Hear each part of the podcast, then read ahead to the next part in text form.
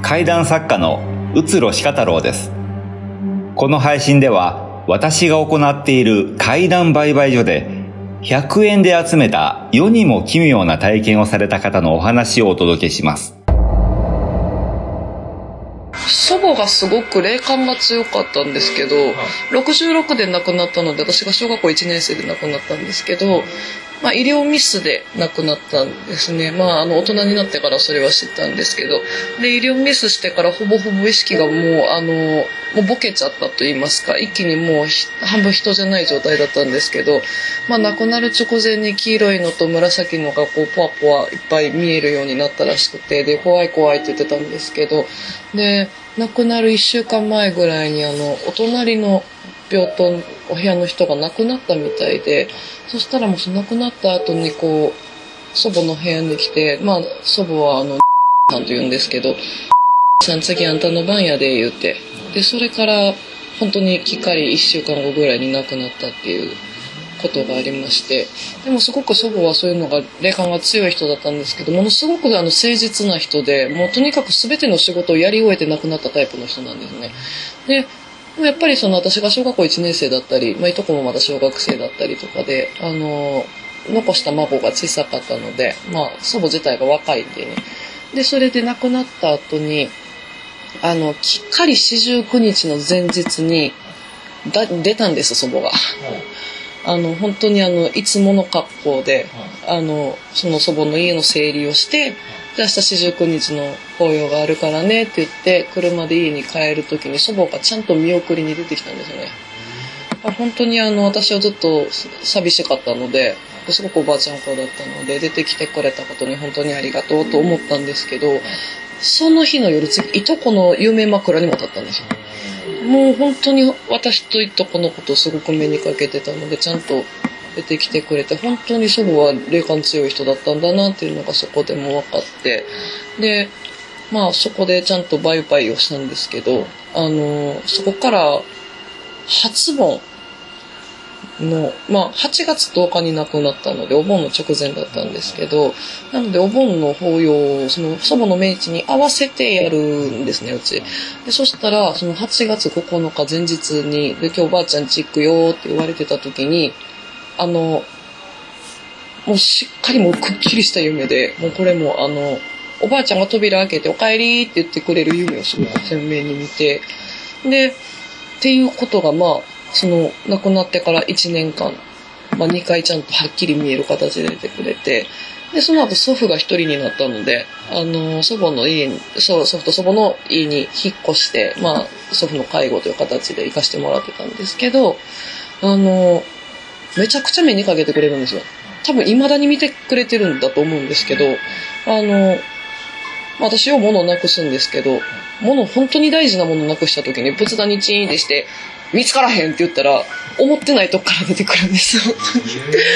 本当になんていうのかな、すごくありがとうしかないんですけど、怖い話という形でするとばあちゃんに怒られそうなんですけど、私が一番すごく身近に感じてるあのなんだろうお化けというのが結構ポジティブにいてくれてまして、なので本当に私もその何か決断をしなきゃいけないなという時にはあの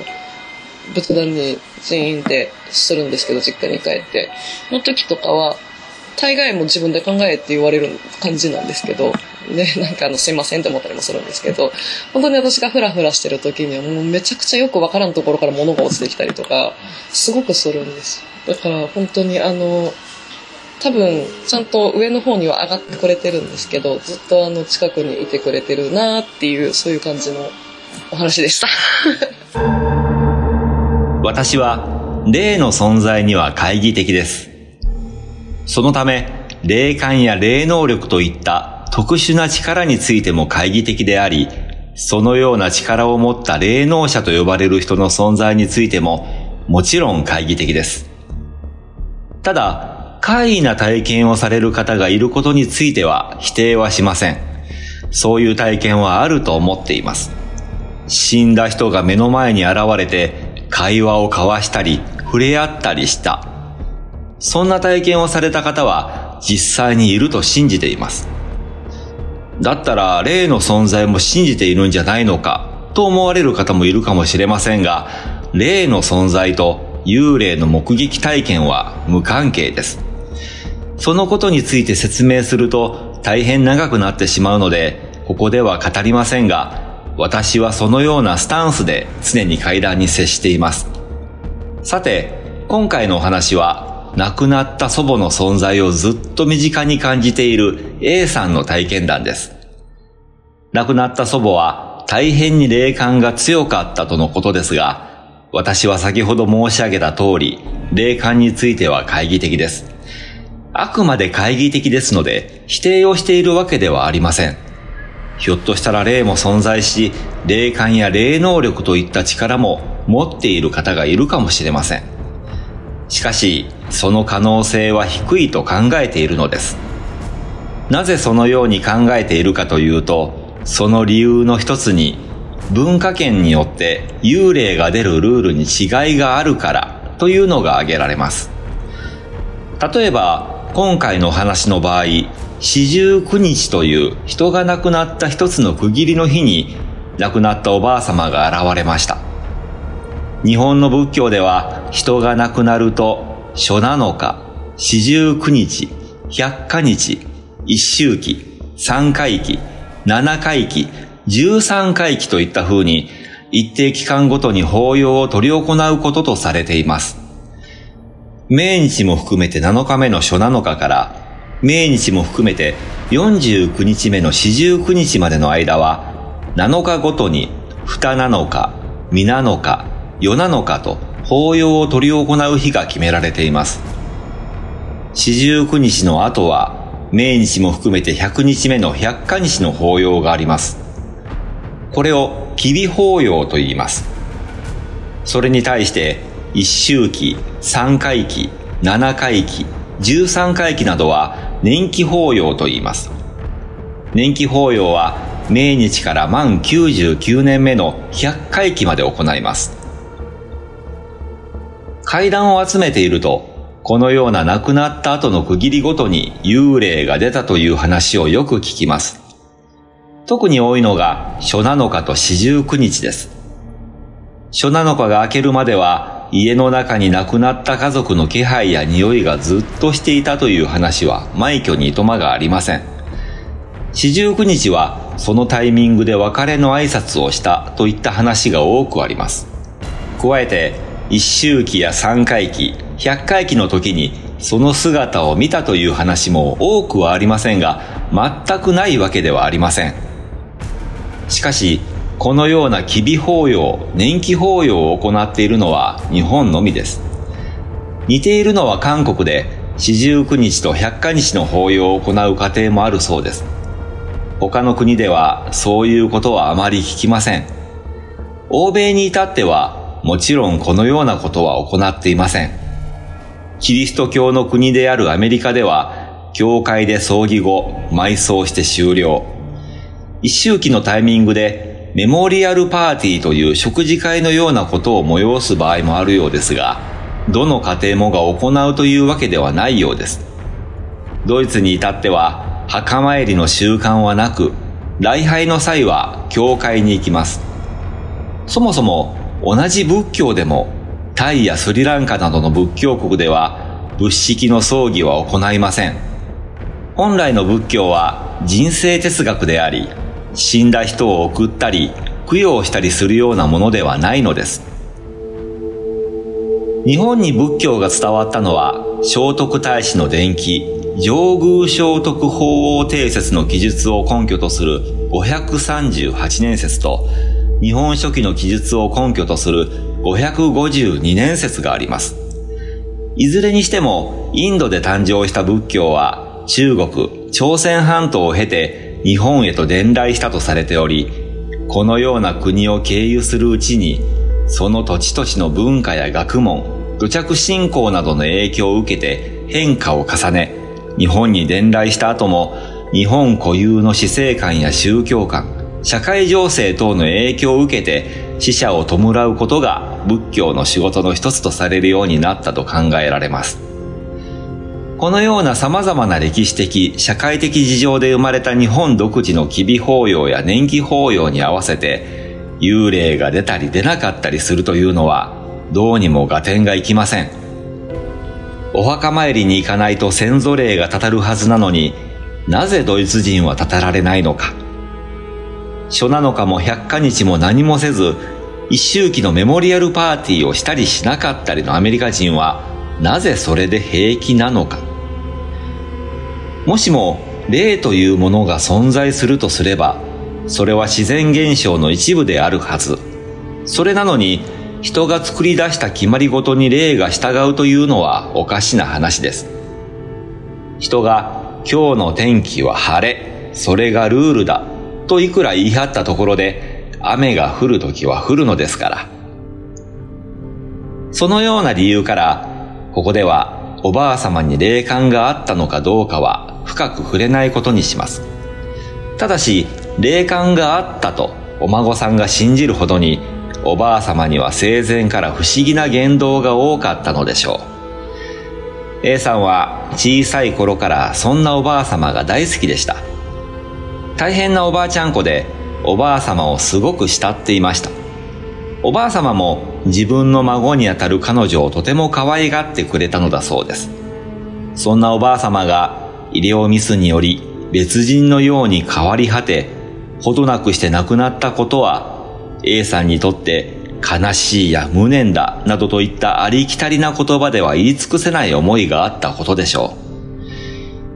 う。医療ミスがなければ、もっともっと長く元気に年を重ねていたかもしれない。 A さんをはじめとしたご遺族の方々の気持ちは計り知れません。さて、そんなおばあさまが亡くなられて一月と少し、四十九日の法要の前日、その準備を終えて帰ろうとするときに、おばあさまは A さんの前に姿を現しました。生前と全く同じいでたちで、にこやかに微笑んでいたと。これほどまでにはっきりと見える形で現れたおばあさま。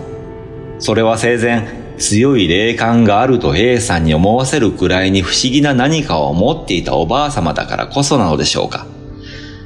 大好きだったおばあさまが亡くなり、もう会えないと思っていた矢先に、その姿を見て、A さんは大変驚くと同時に、とても嬉しかったと言います。姿を見せてくれたことに対して感謝をするほどに喜ばれているのです。そこには、彼女は言葉にこそしていませんでしたが、やはり医療ミスの果ての死という、やりきれない事実に対する救いのようなものもあったのではないかと私には思えます。医療ミスのせいで別人のように変わってしまった祖母、あまり詳しい説明はされませんでしたが、ボケたようになったという表現をされていましたので、おそらくは意思の疎通もままならないような状態になってしまったのでしょう。しかし、四十九日の法要の前日に姿を現したおばあさまは、生前と全く同じだったと言います。亡くなって体という牢獄から解き放たれたおばあさまの自我は、本来の自身の姿と知性を取り戻し、生きる苦しみから解放されて自由になったということです。その姿を見た A さんは、ほっとされたに違いありません。この気持ちは私にもよくわかります。実は私もおばあちゃん子でした。私は母方の祖母に育てられたようなもので、祖母は私のことを大変に可愛がってくれました。そんな祖母は昔から心臓が悪く、晩年はしょっちゅう心臓の発作に苦しめられていました。最後は病院で亡くなったのですが、その表情はいわゆる半眼半苦、とても穏やかな成仏の相が出ていました。それを見た当時大学生だった私は、最後は苦しむことなく安らかに行ったのだなと、悲しみの中にもわずかな安堵を覚えたものです。もうあののたうち回るような苦しみを味わわなくてもよくなったのだと。A さんもおそらくはこれと同じ気持ちだったのだろうと私には思えるのです。その後も A さんは現在に至るまで、おばあさまの存在を断るごとに感じているそうです。私は霊の存在については懐疑的です。しかし A さんがおばあ様の存在を今でも身近に感じていることについて、あれこれ理由付けをすることはしないことにします。霊がそばで見守っているのだ。